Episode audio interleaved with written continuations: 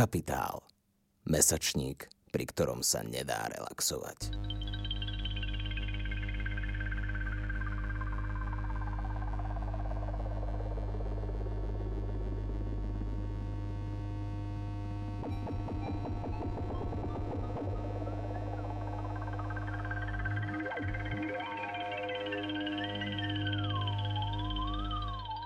Počúvate Capitalx, podcast angažovaného mesačníka Kapitál, ktorý si už teraz môžete predplatiť na rok 2022.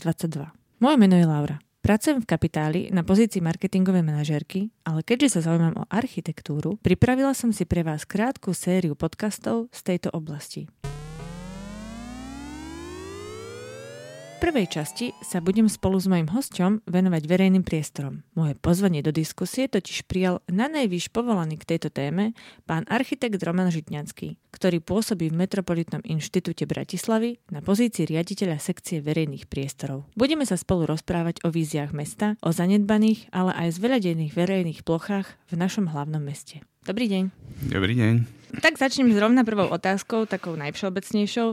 Prečo vznikol v Bratislave Metropolitný inštitút a aké sú jeho hlavné úlohy? Uh, Metropolitný inštitút e, vznikol asi dva roky dozadu. E, je to vlastne jeden z predvolebných slubov súčasného primátora Matúša Vala a vznikol vlastne po, po vzore inštitútov z iných miest. Špeciálne môže, ako, ako tak, taký náš vzor je IPR Praha, ktorá tiež vlastne začínala nejako takto asi 4 alebo 5 rokov dozadu a vypracovala sa na jednu ako renomovanú inštitúciu, ktorá zamestnáva viac ako 200 zamestnancov a vytvára koncepčné materiály.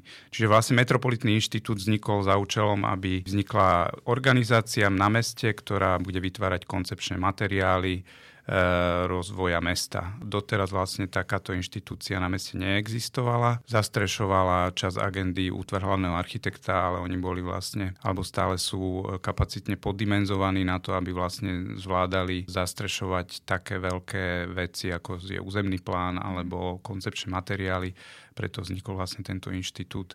V súčasnosti máme okolo 60 zamestnancov, sme rozdelení na viaceré sekcie. E, je tam sekcia súťaží, ktorá sa podiela na tvorbe a príprave súťažných zadaní, sekcia verejných priestorov, kde vlastne vytvárame koncepčné materiály ako manuál verejných priestorov, sekcia tvorby mestských priestorov, kde sa tvoria zadania na, na menšie intervencie vo verejnom priestore. Takisto je tam sekcia participácie, ktorá sama o sebe ten názov hovorí, čo zast zastrešuje. Potom sú tam už len také tie organizačné mm, sekcie, ako je sekcia komunikácie, sekcia kancelárie riaditeľa a také tie organizácie, ktoré zabezpečujú chod toho inštitútu. A ešte zabudol som veľmi dôležitá sekcia územného plánovania, samozrejme, ktorá má najviac, najviac, áno, najviac členov, keď to mám tak povedať, a oni samozrejme pripravujú, aktualizujú územný plán. Takže v podstate vyzerá to ako veľmi dôležitý orgán v Bratislave a až mi je tak záhadou, že ako Bratislava doteraz bez neho fungovala, keď vlastne je v ňom toľko sekcií a zodpoveda za toľké otázky v našom hlavnom meste. A tu mi tak napadla otázka, že myslíte, že uh, viem, že Bratislava Metropole je to Metropolitný inštitút, ale ujal by sa takýto koncept aj pri iných mestách, menších na Slovensku? Dalo by sa napríklad v Košice, Banska, Bystrica potrebovali by oni takýto orgán? Väčšinou to býva tak, že v týchto menších mestách všetku túto agendu zabezpečuje ten útvar hlavného architekta architekta. Mm-hmm. Z okolností teraz som bol v porote meste Trnava, kde z okolností boj bývalý spolužiak vlastne je hlavný architekt mesta Trnava mm-hmm. a oni samozrejme majú o mnoho menší, akože aj budget, ale majú aj o mnoho menšie mesto. To znamená, že oni to ako keby tými vlastnými kapacitami vedia, vedia zastrešiť. To znamená, mm. že asi by to malo byť nejaké priamo umerné veľkosti mesta, mm. či už sa to nazýva útvar hlavného architekta alebo nejaký metropolitný inštitút, ono je to v zásade jedno, ale veľakrát tie, tie, tie kompetencie, aj to prerozdelenie tých funkcií je v podstate identické, len akože s menšími kapacitami. Mm. Takže ono to nejako tak funguje, vravím len s menšími kapacitami. A kde beriete inšpiráciu pri riešení verejných priestorov? Sú to konkrétne mesta? Aký je váš ideál do dokonalého a praktického využitia verejného priestoru? Tak môže začnem od konca, lebo ten ideál je, ideál je taký zjednodušene povedané, že aby, aby ľudia proste využívali ten verejný priestor. A mm-hmm. neexistuje na to žiadna nejaká zázračná formula. Ten verejný priestor uh, si musia nejakým spôsobom ľudia osvojiť. Akože samozrejme z architektonického hľadiska je dobré, aby bol pekný, aby bol čistý, ale veľakrát vidíme, že, že že ani to není nejaké meritko, že keď je pekný a čistý priestor, tak nemusí byť funkčný alebo naopak, keď je priestor môže zanedbaný, ale má v sebe nejakú spomienkovú hodnotu alebo ľudia si ho nejakým spôsobom zvyknú užívať, tak ani nemusí byť tak architektonicky hodnotný. To znamená, že e, je tam strašne veľa faktorov, ktoré vlastne do toho vstupujú, ale na, na to naozaj existuje, že, že, že ten ideál je v tom, aby si ľudia osvojili ten priestor. Hej. A neviem, ako, ako, ako príklad používam ten priestor pred, pred e, starou tržnicou, ktorý vlastne pár rokov dozadu bol v podstate nevyužívaný priestor, nevyužívaný v zmysle, že ľudia ho mm ľudia ho nejako nevyužívali a teraz vlastne si ho tak osvojili, že vždycky, keď ideme okolo, tak, tak sú tam nejaké skupiny ľudí. Samozrejme, že to niekedy pre akože, tú hranicu únosnosti e, ako keby preklápa, ale, ale v zásade toto je taký priestor, ktorý nemá zatiaľ nejaké výrazné architektonické hodnoty, lebo je pomerne zanedbaný, ale aj napriek tomu je veľmi obľúbený medzi, medzi nielen bratislavčanmi, ale aj obyvateľmi, turistami a tak ďalej. Takže má takú svoju atmosféru. E, tých inšpirácií je samozrejme veľa. Ja ako som 7 rokov žil a pôsobil aktívne v Barcelone, to znamená, že Barcelona, k nej sa rád tak akože utiekam, lebo ozem do toho, že, že že som tam žil a mám k tomu mestu nejaký vzťah, tak je to mesto, ktoré v rámci verejných priestorov je možno, že svetová špička. Mm-hmm. Oni kedysi vlastne, keď boli olympijské hry v 90. rokoch, tak kompletne zmenili celé mesto. Tiež tam bol primátor, ktorý bol prepojený na, na architektov a vytvorili nový územný plán ako keby a kompletne zmenili celé mesto. Dovtedy vlastne Barcelona nebola otvorená moru. E, vlastne tie olympijské hry tú finančnú injekciu napumpovali do toho mesta tak, že to mesto vlastne na dlhé roky zmenilo svoju tvár a je to teraz taká referencia pre verejný priestor, kde naozaj ten verejný priestor je úplná, úplná svetová špička, si trúfam povedať. Ale samozrejme to je ako, že, že to je na míle. Ďaleko, nechcem povedať, že vzdialené, ale to je, ten, to je ten Mercedes v tom verejnom priestore, ale samozrejme sú tu aj okolité štáty, od ktorých sa radi inšpirujeme už len keď ideme do tej Prahy. A je tam vlastne ten inštitút plánovania a rozvoje, ktorý ktorý už má svoje výsledky, tak nimi sa samozrejme veľmi radi inšpirujeme. Myslíte, že Bratislava by potrebovala také nejaké veľké podujatie? Napríklad boli majstrovstvá sveta v hokeji. Posunulo to Bratislavu trošku viacej v tom rozvoji mesta? Urobilo sa aj tu niečo také? Konkrétne, keď mám byť na tom hokejovom príklade, možno, že sa trošku dostala tá mapa, e, Bratislava na tú mapu, ako keby európsku mapu, ale v zásade okrem, okrem tej samotnej rekonštrukcie štadióna a bezprostredného okolia sa nejaké významné veci nerobili. Viem, že tam boli rôzne iniciatívy, ako hlavnú stanicu nejakým spôsobom akože na, na, napichnúť a, a spraviť tam nejaké prepojenie od hlavnej stanice po ten štadión Myslím si, že toto sa nepodarilo, ale mám taký pocit, že hokejové majstrovstvá ani nie sú taká investícia, mm. ktorá by akože nakopla mesto. Toto bolo naozaj e, vec, ktorá sa deje vo všetkých mestách. Tie olympijské hry je akože investícia niekoľkonásobne vyššia, za ktorú si e, krajiny, ktoré ju organizujú, vytvárajú nové uličné siete, e, vytvárajú nové metrá, mm. nové štadióny, to sú niekoľkonásobne vyššie investície. Druhá vec, že sa na veľa rokov zadlžujú, čo sa teraz je taký ten trend, že vlastne tie výdavky stúpajú a sú vlastne nenávratné. A nedávno som bol aj v Atenách, eh, kde tie štadióny vlastne chátrajú, mm. že, že tie investície sú vlastne nenávratné.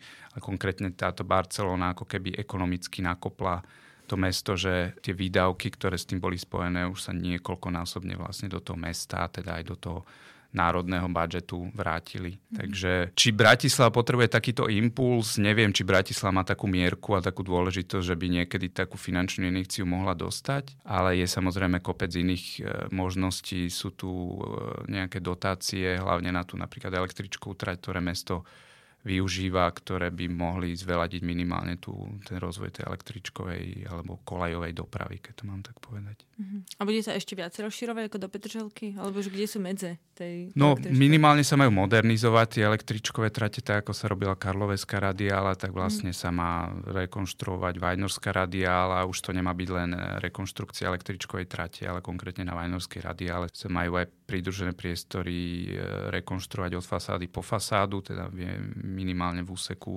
e, jak je Krížna ulica, tak tam sa má robiť kompletná rekonštrukcia celého mm. uličného priestoru. Takisto sa pripravuje Vajnorská radiála, Račianská radiála bude nasledovať a intenzívne sa samozrejme pracuje aj na, na rozvoje nových radiál, ako je vlastne Košická, mhm. električka na Košickej, plánuje sa električka Podunajsko-biskupská radiál a do Podunajských biskupíc. Hej. Čiže áno, um, intenzívne sa pracuje na rozvoji tejto kolejovej dopravy, ktorá vlastne za posledné roky sa nikam nerozvíjala. Mm-hmm. No, znie to optimisticky. Avšak, e, keď sme sa už trošku e, porozprávali o tej hlavnej stanici, aby som ešte to chcela načrtnúť, teraz je to strašne palčivá téma za posledných uh, milión rokov, že sa s ňou nič nerobí a je to taká hrozná hamba, je tam strašne zanedbaný priestor vnútri aj vonku. A teraz uh, čítala som niekde v správach, že vlastne mesto nemá až tak veľmi veľa financí na tú rekonštrukciu. Je tam nejaký prienik nádej, že napríklad bol nejaký horizont, že napríklad najbližších 10 rokov by predsa len mohla byť zrekonštruovaná? Ako nádej tam je. E, dokonca na Metropolitnom inštitúte pripravujeme podmienky na vyhlásenie e, súťaže. Je tam strašne veľa ale e, faktorov a stakeholderov, ktorí do toho vstupujú, ktorí vlastne tú situáciu nevždy uľahčujú, lebo okrem vlastne e, železníc e, Slovenskej republiky, ktoré tam vlastnia ako keby čas územia, sú tam nejaké, mm, teraz som si neistý, aby som, aby som nehovoril nejaké, nejaké polopravdy, ale sú tam nejaké nevysporiadané veci mm-hmm. so súkromným investorom, ktorý vlastne vlastní významnú časť toho územia mm-hmm. tam pri Žabotovej, mm-hmm. s ktorým sa mesto snaží dohodnúť vlastne, lebo to je, to je dotykové územie priamo s tou stanicou. Takisto je tam uh, tá kojalová doprava, čiže je tam dopravný podnik mesta Bratislavy.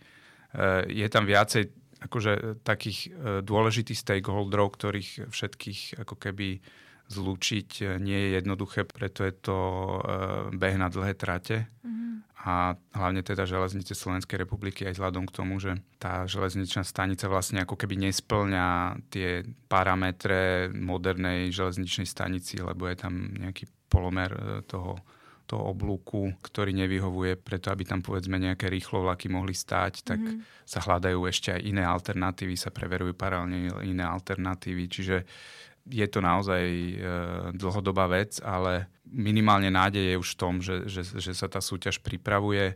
Komunikujeme, Metropolitný inštitút komunikuje so všetkými týmito ako keby stakeholderami. Mám pocit, že všetci majú záujem na tom, aby sa to niekde ďalej posunulo. Takže to je akože pozitívna správa.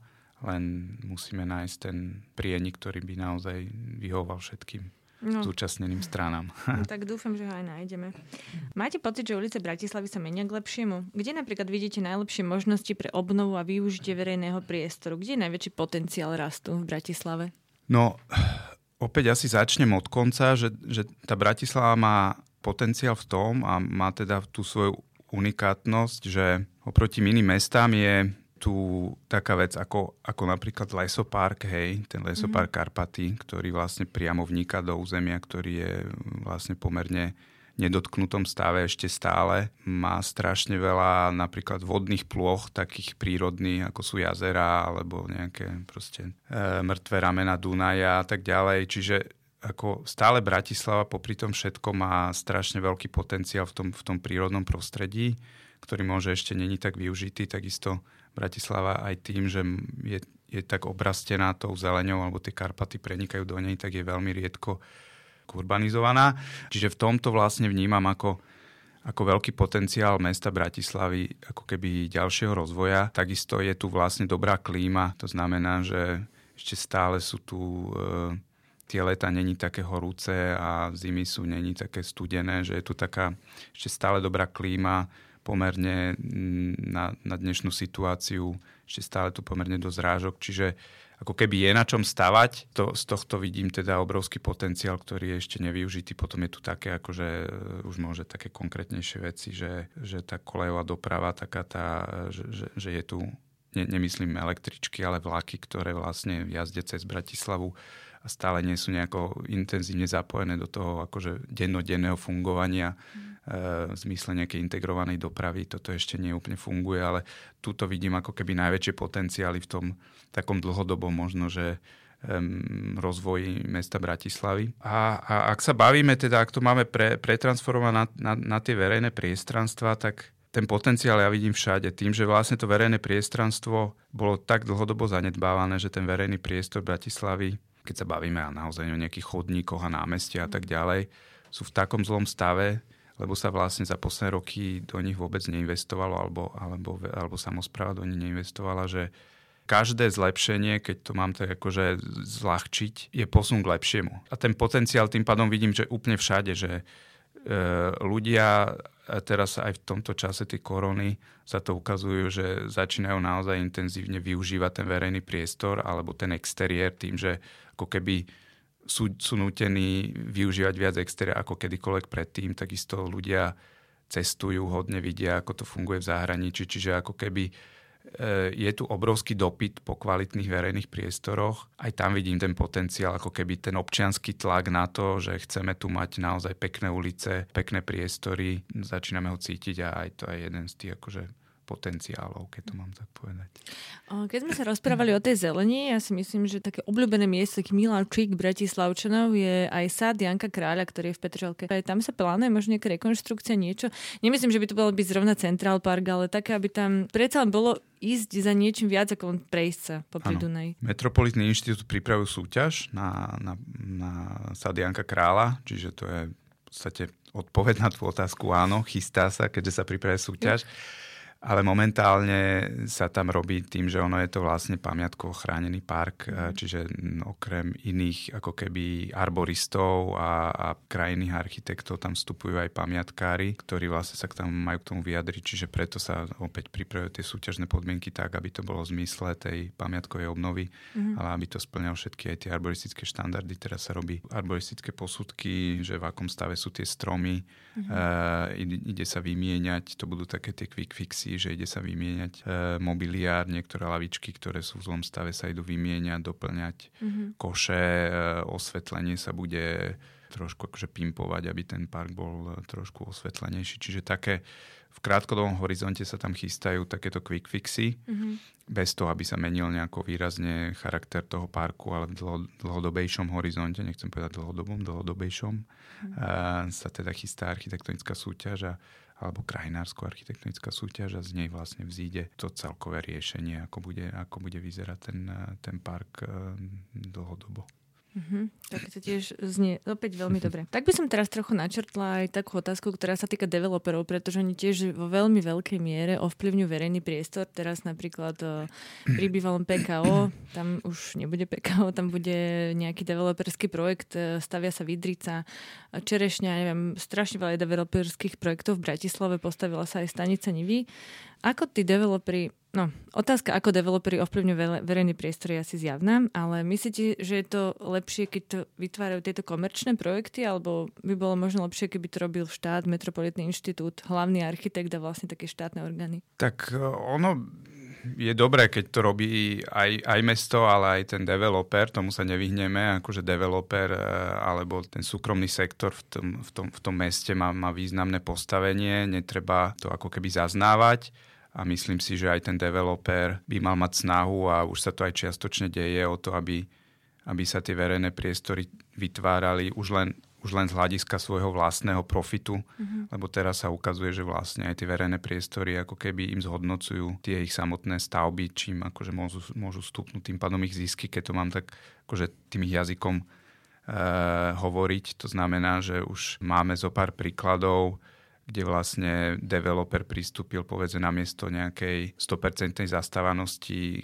môže k menšej zastávanosti, ale vytvoril tam nejaký park, nejaké námestie, tak aby e, možno, že mu v nejakom tom finálnom zúčtovaní, že nemá z toho taký profit, lebo nemá takú zastanú plochu, ale v konečnom dôsledku zúročil alebo zhodnotil tie, tie okolité budovy tým, že tam vytvoril ten, ten verejný priestor, ktorý dáva tomu okoliu hodnotu. Treba akože aj objektívne povedať, že na viacerých príkladoch už vidno, že, že investori alebo e, súkromní developeri už tak nešetria, ako to bývalo kedysi, že najlacnejšia dlážba, najlacnejší mobiliár, už aj tí, už aj tí investori si uvedomujú, že vlastne čím kvalitnejšie materiály, tým to je trvácnejšie, tým to lepšie vyzerá, tým nie len pre samotných obyvateľov, ale aj pre návštevníkov. Čiže toto je, toto je úplne v poriadku, že, že aj developeri sa nejako spolu podielajú na tej tvorbe verejného priestoru. Dôležité je, aby mesto vlastne vytvorilo nejaké noty, mm-hmm. ako by mal ten priestor vyzerať. To je to, čo vlastne my sa snažíme na Metropolitnom inštitúte vytvárať e,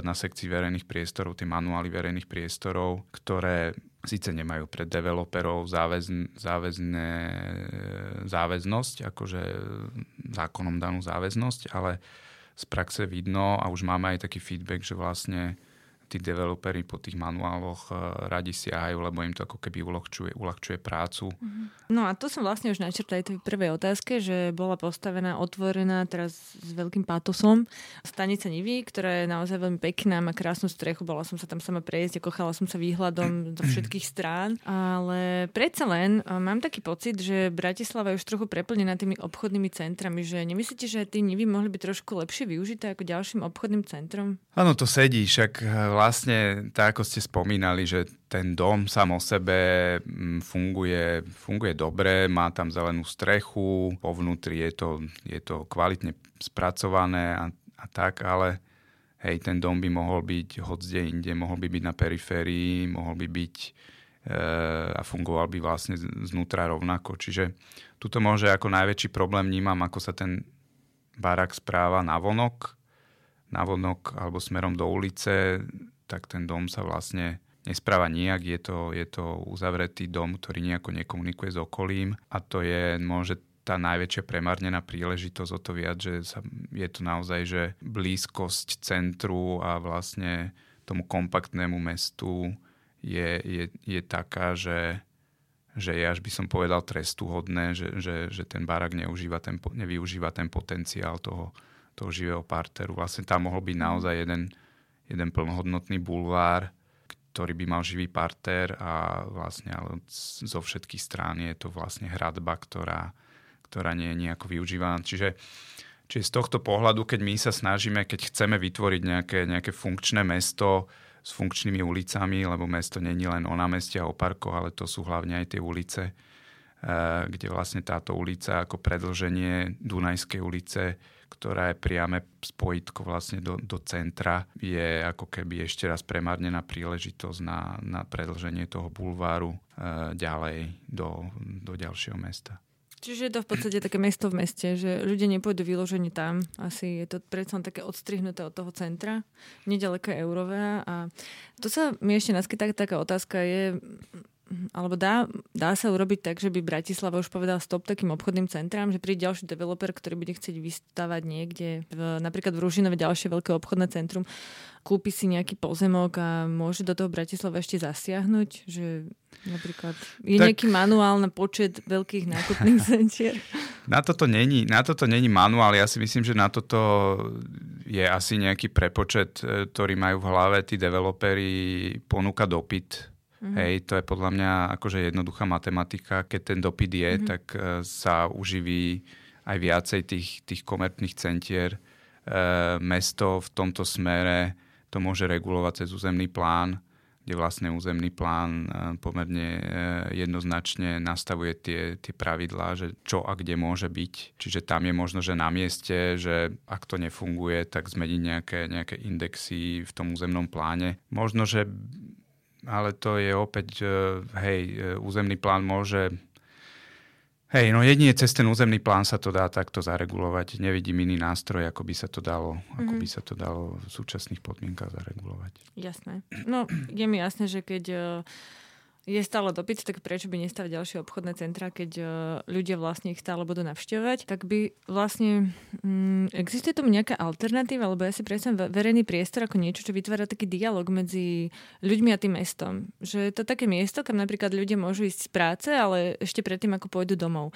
Mám taký pocit, že teraz práve väčšinou sa ľudia stretávajú v týchto obchodných centrách. A kde by ešte v Bratislave možno, vy ste spomínali tu ten priestor pred starou tržnicou, a kde sú ešte také priestory v Bratislave? Bratislave, kde by ľudia takto mohli tráviť čas. Proste ten, ten, ten priestorček medzi tým, ako idem domov, ale idem z práce. E, ja teda sa môže úplne nestotožňujem s tým, že ľudia by radi trávili čas v tých komerčných, ako by som to nazval, tých e, shopping malloch, alebo hmm. neviem, ako to mám nazvať. Kostoloch konzumu. Hey, hey. Svetostánkoch no. konzumu. Ja si myslím, že tam chodia primárne akože za, za, za tými nákupmi, hej, že ani si nemyslím, že tam chodia za tými umeleckými dielami, hej, že možno, že mnoho z tých ľudí, keby sme sa opýtali, že či tam vnímajú, že tam niečo je, tak by ani nevedeli, hej, že tam niečo také je. E, možno, že je to fenomén nejakých takých tých e, súčasných adolescentov, hej, akože že takto trávi čas, ale nemyslím si, že to je nejaká masívna vec. Mne sa skôr javí, môže v tomto som taký akože rojko, že aj tá covidová éra nám ukazuje, že že ľudia majú obrovský dopyt po tých prírodných priestoroch, však veľakrát možno, že každý má tú skúsenosť, že keď bol ten úplne najtvrdší lockdown, že v podstate bol povolený len výlet do prírody, tak vlastne na tom metri štvorcovom mm. bolo toľko ľudí, že, že to bolo úplne preplnené. E, ľudia môže aj v tom, že sa obávajú o to svoje zdravie, začínajú športovať a je tu ako keby taký trend návratu k tomu, akože do, k tej prírode čo ja vnímam akože, ako pozitívnu vec, ako pozitívny trend. Ale takisto tu máme akože verejné priestory, ktoré možno, že je niečo medzi tým komerčným a prírodným, ako napríklad ten priestor pred Euroveo, ktorý je akože dobrý príklad verejného priestoru, ktorý vlastne neiniciovalo mesto alebo samozpráva, ale inicioval súkromný developer a funguje, funguje veľmi dobre vlastne vytvoril priestor, ktorý splňa ako keby takmer všetky tie, tie dôležité veci, ktoré má verejný priestor splňať. Otvoril sa Dunajskému nábrežiu, to je v podstate jediný priestor, kde je taký akože urbanizovaný prístup k tomu Dunaju, e, lebo všade, všade inde je vlastne tá, tá hrádza postavená, čiže to je, mm.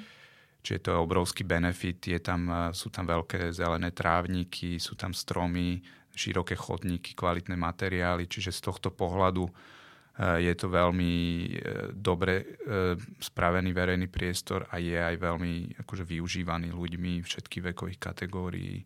Chodievajú tam mladí ľudia, chodievajú tam starší ľudia sa promenádovať, chodievajú tam ľudia s deťmi, mamičky mm. s deťmi, čiže z tohto pohľadu je to dobre fungujúci verejný priestor. A potom ešte by som sa rada opýtala, že tiež bolo to celkom taká popularizovaná téma.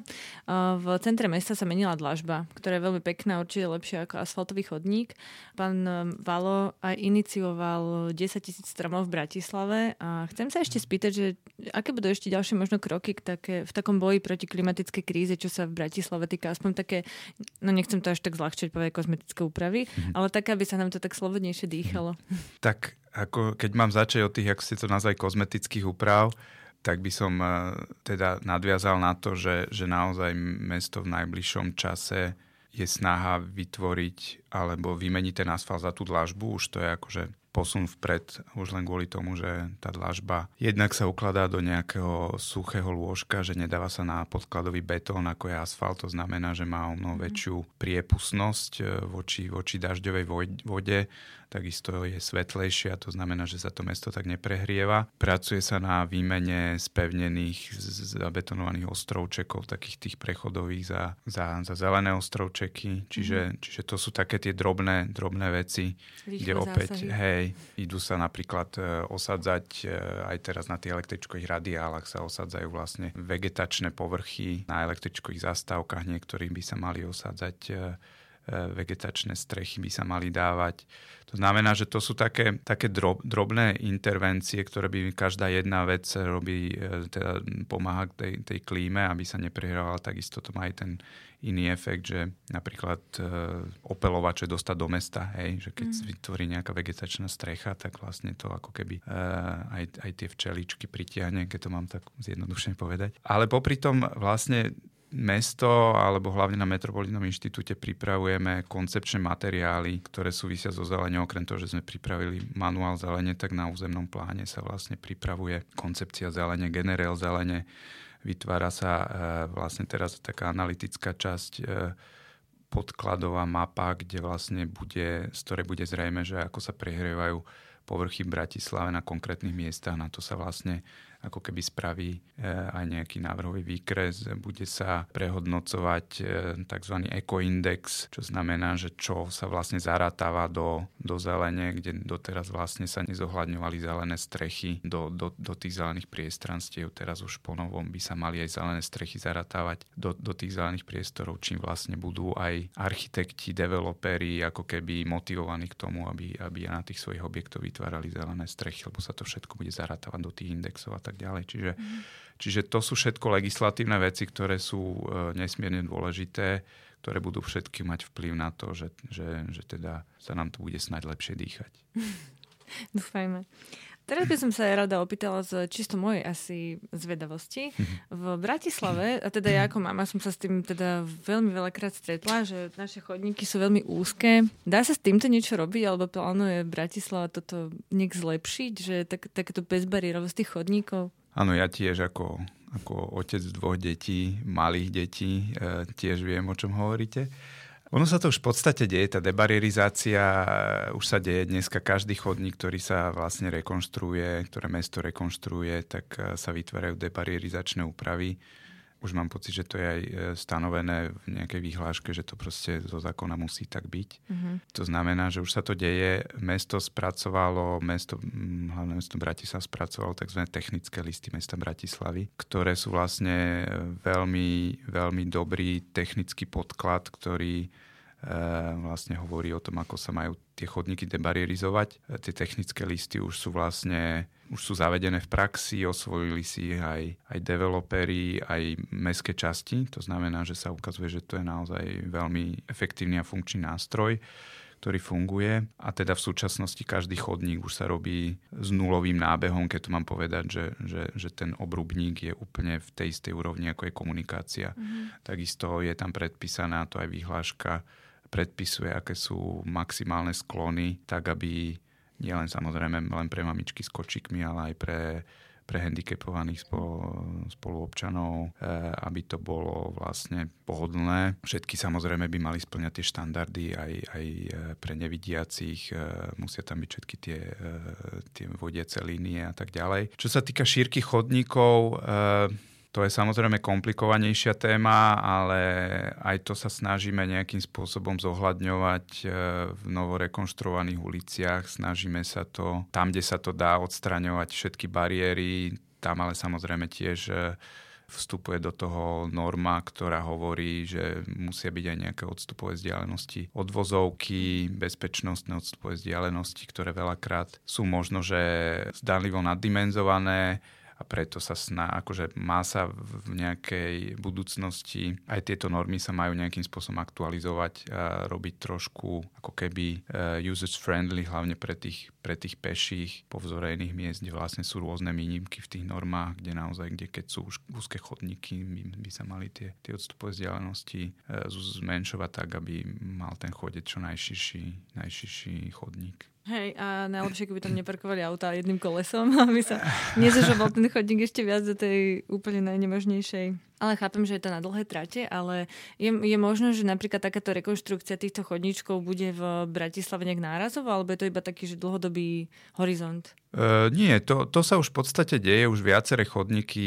uh, majú ako keby už tento rok, čo boli realizované, tak vyšší štandard, napríklad na Jeseniovej sa vymienial asfalt za dlažbu, vysadali mm-hmm. sa tam uh, nové stromy a hlavne teda na niektorých radiálach sa rozširovali stromové jamy, tak aby stromy mali väčší priestor na svoj rast. Už sa to postupne deje, samozrejme tam si treba uvedomiť tie, že rozširovanie chodníkov ako taký je, je náročnejší proces, pretože podlieha e, všetkým tým stavebným povolovaniam mm. a tak ďalej. A takisto vždycky ten chodník treba e, rozšíriť na úkor komunikácie, čo nie je vždycky je možné. To znamená, že že nedá sa to takto paušálne povedať. Mesto Vrávin teraz ide e, tou, e, nechcem povedať jednoduchšou cestou, ale tou výmenou povrchov a rozširovaním ako keby tých stromových jám, čo je v podstate relatívne legislatívne náročný proces.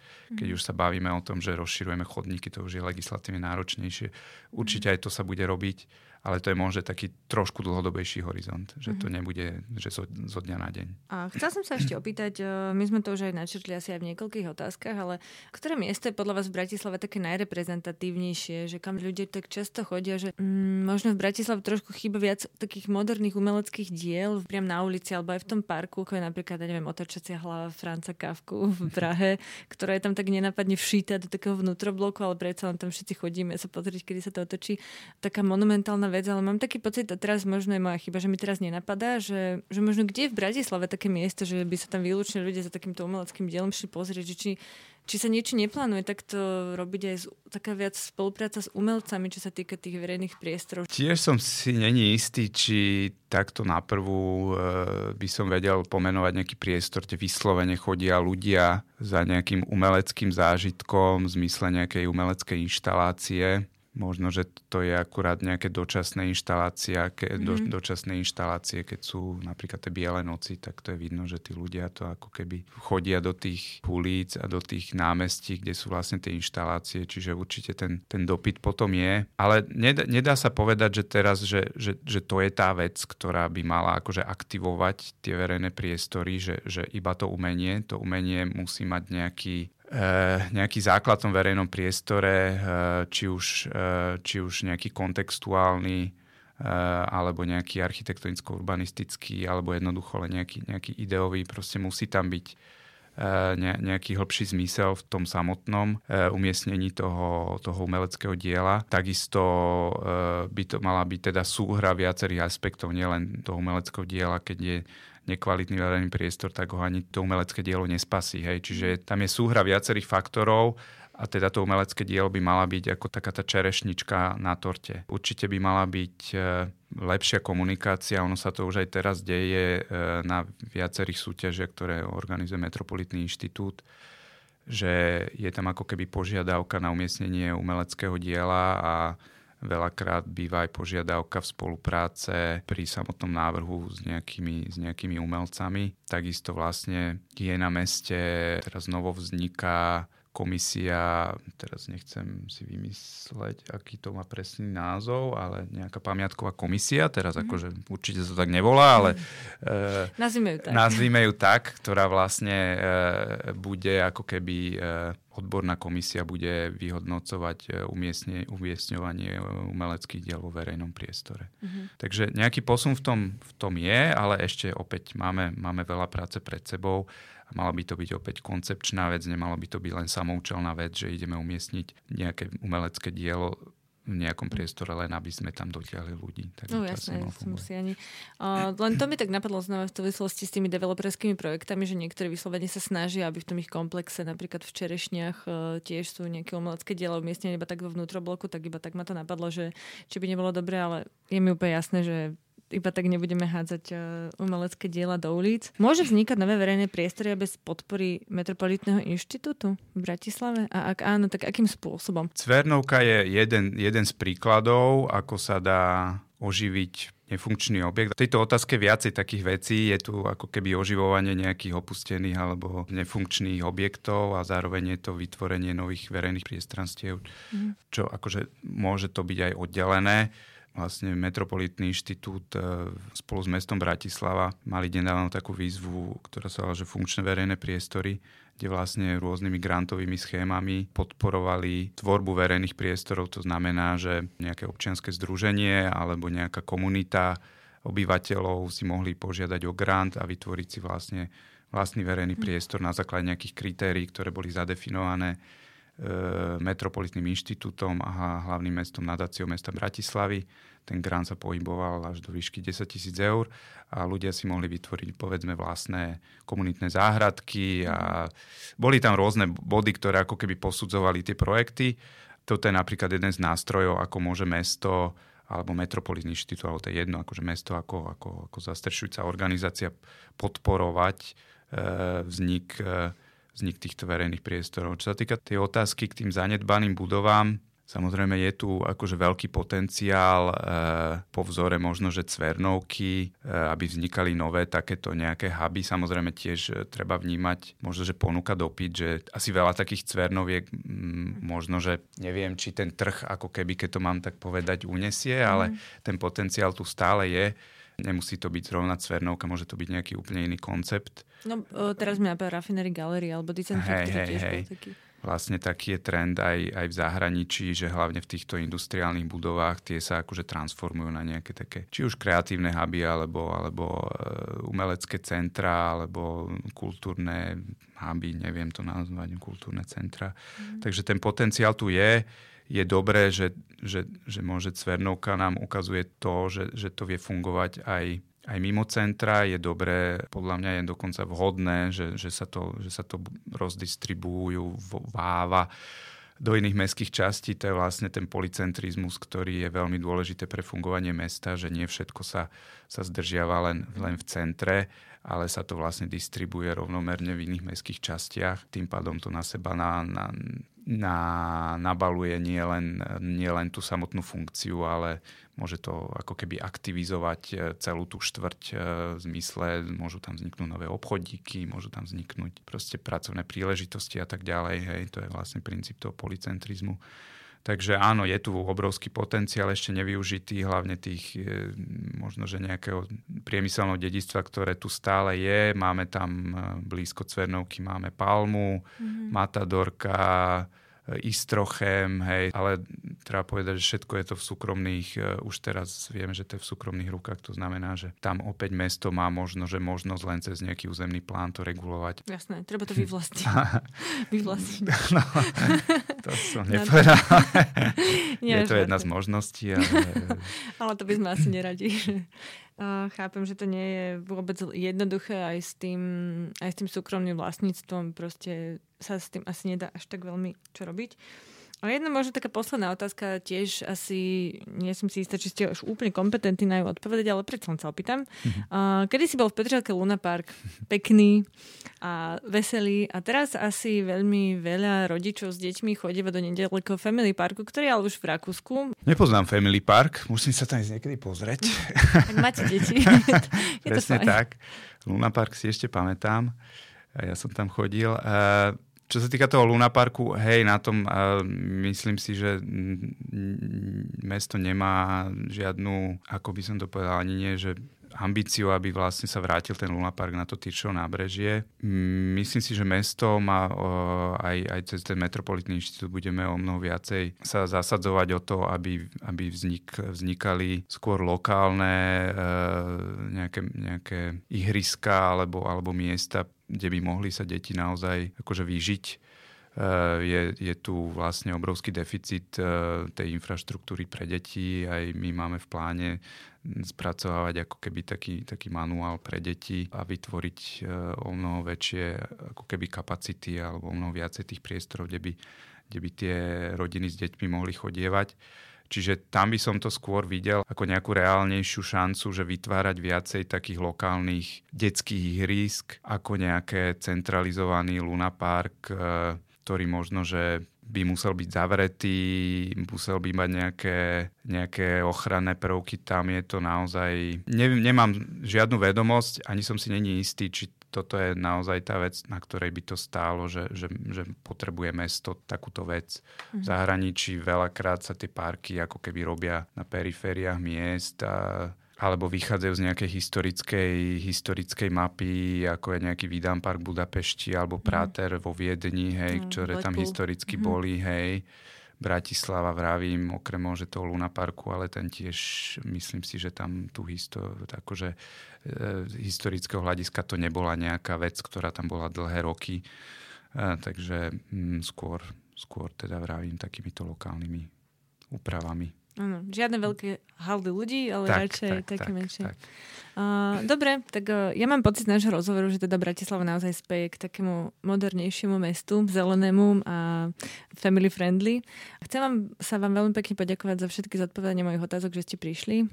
A ešte len pripomeniem našim poslucháčom, že dnes na, s nami v podcaste bol pán Roman Žitňanský, ktorý je riaditeľom sekcie verejných priestorov v Metropolitnom inštitúte Bratislava. Takže veľmi pekne ďakujem a dovidenia. Ďakujem aj ja, majte sa, dovidenia. Počúvali ste Capitalx, podcast angažovaného mesačníka Kapitál, ktorého vznik podporila Rosa Luxemburg Stiftung zo zastúpení v Českej republike a Fond na podporu umenia. Viac článkov nájdete na webovej stránke www.kapital.noviny.sk, kde nás môžete podporiť napríklad objednaním predplatného, za čo vám vopred ďakujeme.